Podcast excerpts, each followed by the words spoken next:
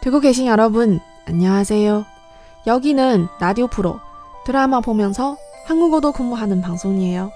你现在收听的是娱乐韩语电台，看韩剧学韩语，我是小五，大家好。哦，又有一段时间没有更新，然后好多听友都问说，哎呀，是不是节目就这么结束了呀？啊，那是不可能的。 啊，其实，在上一期节目，我还啊向大家征求意见，说啊，如果之后到了一万个听友的时候，啊，我做一个什么样的节目来感谢大家呢？啊，做一个特别一点的节目，本来是这么计划的，是想说啊，在上一期节目之后呢，再录一期节目，随后再录这个万人节目。但是没想到呢，因为中间各种事情耽误，结果在录这期节目的时候呢。那听友数量已经到达了一万人，在这里撒花，然后非常非常感谢啊所有听友对我的支持啊，然后当然也要在这里感谢一下云音乐这个平台啦。那根据大家的各种建议呢，啊有的听友希望我讲一些自己的故事啊，也有听友建议说啊要把节目的照片换成我本人啊，还有听友说希望听到非常长的节目。那为了回馈大家啊，我当然是都要做到的。那在这一个瞬间呢，我还没有想好说啊要放我的什么照片，然后也没有想好说这个节目会录到多长啊。但是呢，主题是啊我个人的一些故事。当然，我觉得啊讲我一些乱七八糟的故事大概也没什么意思。那要讲呢，就讲一下我的哈韩史。那我也不怕暴露我的年龄啊！我在初中的时候呢就开始看韩剧啊，然后我看的第一部韩剧的名字呢叫做《冰之恋》，我不知道有多少听友能听过这个韩剧，是由张东健主演的。那那个时候呢，其实看韩剧的资源就很少啊。我其实是在电视上看的啊，家里不知道为什么可以收到凤凰卫视，这一点还是很让人欣慰的。那个时候呢，韩剧跟日剧都是同时在看啊。这个第一部韩剧当时看的时候就觉得啊，张东健的眼睛好大呀，这个日常生活中的男生怎么就没有长成这个样子的呢？是吧？所以呢，后来啊，张东健演的《天桥风云》啊，也是我啊看了一遍又一遍的韩剧。那后来到了高中的时候呢，看的韩剧就是啊，印象最深的就是《星梦奇缘》。那那个时候班上所有的女生都看这个韩剧，然后啊，大家都非常迷小明哥。那个时候崔真实真是所有的女生都特别特别羡慕的女主啊。后来看到她自杀的这个消息之后，我也是唏嘘万分呐。不过提起这些早期的韩剧呢，啊，因为是在凤凰卫视中文台看的，所以都是翻译过来的版本，然后配音也是中文的。于是呢，那个时候对韩语是没有什么接触，然后对什么哈韩呀、韩流啊这些啊，感觉也不是特别的深刻。那真正有接触到韩语的话呢，其实是在听歌的过程中啊，那个时候啊，应该是初中吧。然后初中、高中的时候，这个啊，韩国的男团啊，H.O.T，还有像神话，还有 N.R.G 都火得一塌糊涂。那个时候听音乐全都靠买磁带啊，想想那个时候还没有 C.D。然后呢，磁带里面配的纸质歌词全都是翻译过来的中文。如果你想学这个歌的话，基本上只能是靠听，然后去模仿它的发音。因为啊，大家可能会说，那你可以上网去搜一下，然后去找它的罗马注音啊。啊，对不起，那个时候啊，网吧还没有存在。所以说呢，啊，现在听友里面的很多人都叫我妮叫我 Nuna 啊，你们都叫对了啊，我肯定比你们大。想起那个时候啊，如果有哪个同学家里能有一台 VCD，然后再买上几张这个 H.O.T 演唱会的盘，哇，这一个下午简直就太开心了。那个时候高中每一次元旦的时候，我们都会举行通宵的联欢会啊，我们班还组织了这个舞蹈表演啊。当时我们选的曲目就是 H.O.T 的《哎呀孩子》这首歌。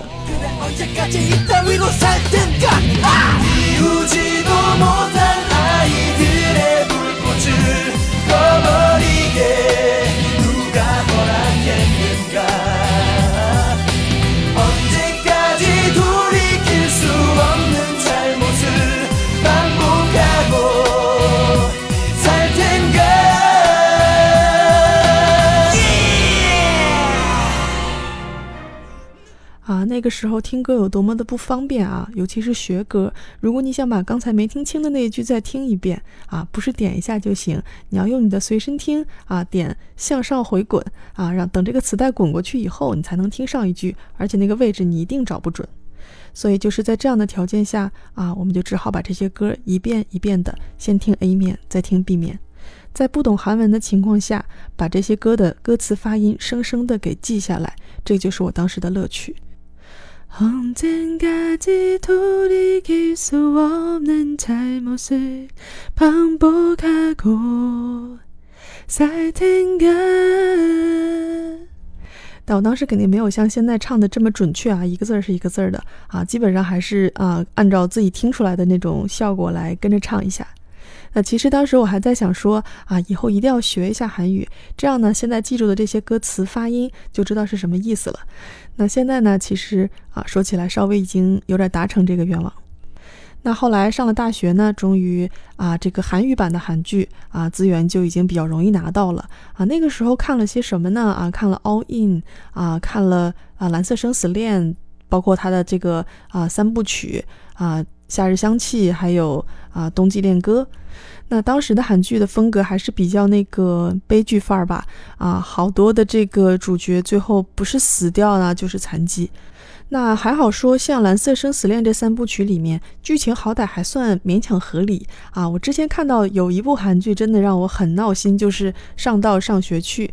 那这部剧是 Rain 和啊孔孝真主演的啊，他们两个在剧里面呢是青梅竹马，然后就是等于从小就是初恋吧。然后长大以后呢，就是中间分开了，后来呢冲过了道道艰难险阻，终于两个人在一起了啊。包括男主都坐完牢出狱了。同时还证明了一直带在身边的拖油瓶不是自己亲生的。这种情况下，两个人相逢，竟然还要用车把男主撞死。看完这个剧，当时我真的差一点就把韩剧全员放弃了。但还好当时啊，Rain 还有宋慧乔出演了另一部非常好看的啊韩剧，叫做《浪漫满屋》。其实呢，我还在想说，等以后有机会的话。啊，去做一些啊这些非常经典韩剧的节目啊，不知道大家会不会喜欢听？主要呢是不知道我的这些亲爱的听友们啊，这些经典韩剧是不是对你们来说都太上古时代了呢？那话说回来呢，其实那个时候的我在看这些韩剧的过程中啊，就已经会开始不自觉的去模仿里面的人讲话啊，然后自己啊没事在外面遛弯的时候自言自语的话，也会去说剧里面的台词。我想我的发音，还有包括我的语气啊、语调这些东西，应该都是从那个时期啊就开始形成了。虽然其实是在不自觉中形成的。那举个例子呢，比如说最后一集啊，男主和女主都坐在帐篷的旁边，然后男主向女主求婚说啊，우리결혼하 자。 那比起如果是你在课本上看到这句우리결혼하자的话。啊，在剧中看到你反而比较的容易去模仿他的说法，先把他的发音记下来，包括他的语调啊。我其实我们中国人学啊 任何一种外语，一个比较严重的语调问题就是，我们很想把我们的一声、二声、三声、四声啊套到别人的话中去。而且，如果你是在书中看到这句话的话，你可能真的会念成“武力考伦塔咋”。还有，比如说，如果啊套到英文里面也合适，比如说啊 “my name is 谁谁谁”，然后呢啊如果套中文的这个口音的话，就会是 “my name is 谁谁谁”。那其实，在大学的期间呢，像 H O T 啊，还有像 S E S，还有 Baby Vox 这些啊，当时追的还蛮凶的一些韩团啊，都已经解散了啊，只有像神话呀这个到现在还没有解散的团体啊，当时并没有解散。那为了继续追这些虽然已经解散了，但是在屏幕上还能看到的人呢？啊，我又开始追这个综艺节目。那个时候比较火的综艺节目呢，就是 X Man，还有情书。那当时看这些综艺节目呢，真是认识了好多好多韩国的艺人，还有包括像啊东方神起啊，还有啊 S S 五零一啊，还有包括像啊后来的 Super Junior。当时呢，还有很多啊很有意思的反转剧，就是那种很短的剧情，然后大部分都是这些偶像们啊客串演出，然后啊演的都比较逗，然后最后还有那种反转剧情啊，基本上每一集我都看了。那个时候呢，其实韩语水平还非常有限啊。像看综艺节目的话，基本上还是靠字幕啊。然后看综艺节目跟看剧其实挺不一样的，就是说啊，从学韩语的角度来讲吧，因为啊看剧的话呢，啊因为是有剧情的，所以它呃上下文联系比较多。所以呢，当你在想它的意思的时候呢，可以通过联想剧情啊，然后来帮助你去解释这些。话的意思啊。可是综艺呢，就是他们说话一个是又很快，二一个是的话，他们经常会上下文来回切换啊，经常跳痛，所以呃，很多时候抓不着他们在说什么。所以说我对于做这个综艺的字幕组的亲们，我还是表示非常的敬佩。那在这个期间呢，其实我又干了一件啊更加神奇的事情，我去学了跆拳道。哎，说到这儿，我突然想起来，我的封面照片可以用哪张了？科科。学跆拳道的时候，其实也挺有意思的。有的时候还会真的有韩国的教练过来讲课啊，然后我就用我当时非常蹩脚的韩语跟人家聊天。现在想起来，好像连敬语用的都不是特别对。其实呢，我对自己后来跆拳道能够坚持学习几年，然后啊考到黑带还是比较满意的啊。只不过后来因为啊有一点小伤，所以没有继续练习啊。现在这个筋呐，就是啊鞋能上得去，腿上不去了。那如果有听过我之前的一期啊有关于 X Man 的节目的话啊，大家就知道我之前看 X Man 的话是很喜欢当然了这个环节的啊。那个时候呢，因为啊像银惠还有金钟国呢，他们是在 X Man 里面的一对荧幕情侣，所以对他们两个的关注也难免比较多啊。那后来啊恩惠去拍了韩剧啊，像宫啊，然后还有啊咖啡王子一号店啊这些剧我都有跟啊，这两个剧都非常好看，其实都是我。之后要录的题材，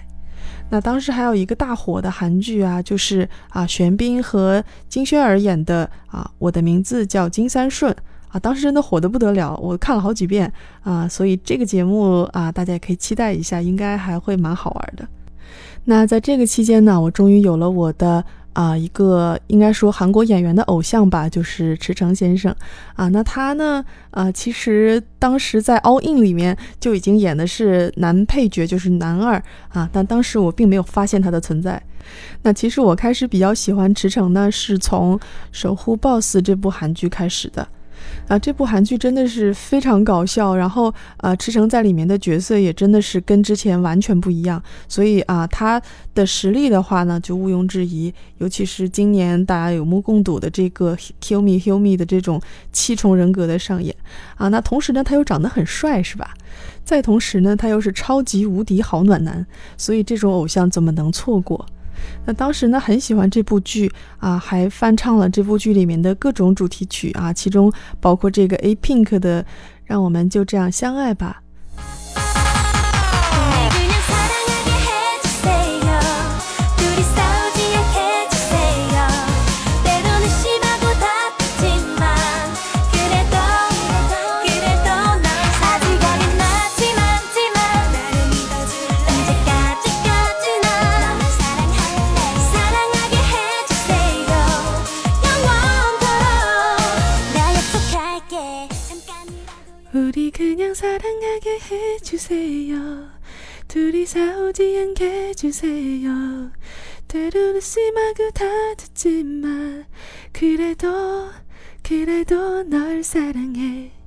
后来呢，在池城的这个粉丝圈子里面啊，混来混去啊，结果不知怎么还做了啊池城的官方粉丝团在中国这边的一个管理员吧。啊，这个我在之前说自己去韩国的经历里面有讲过。其实想起来那个时候真的挺费心的啊。他当时发的所有的像米兔啊这些东西都会帮忙翻译，然后像啊行程啊也会每次都帮着跟进啊。那个时候如果有啊新剧要发的话呢，我们都会一起啊组织大家集钱啊，然后后去买这个米花篮送过去啊，帮着做应援。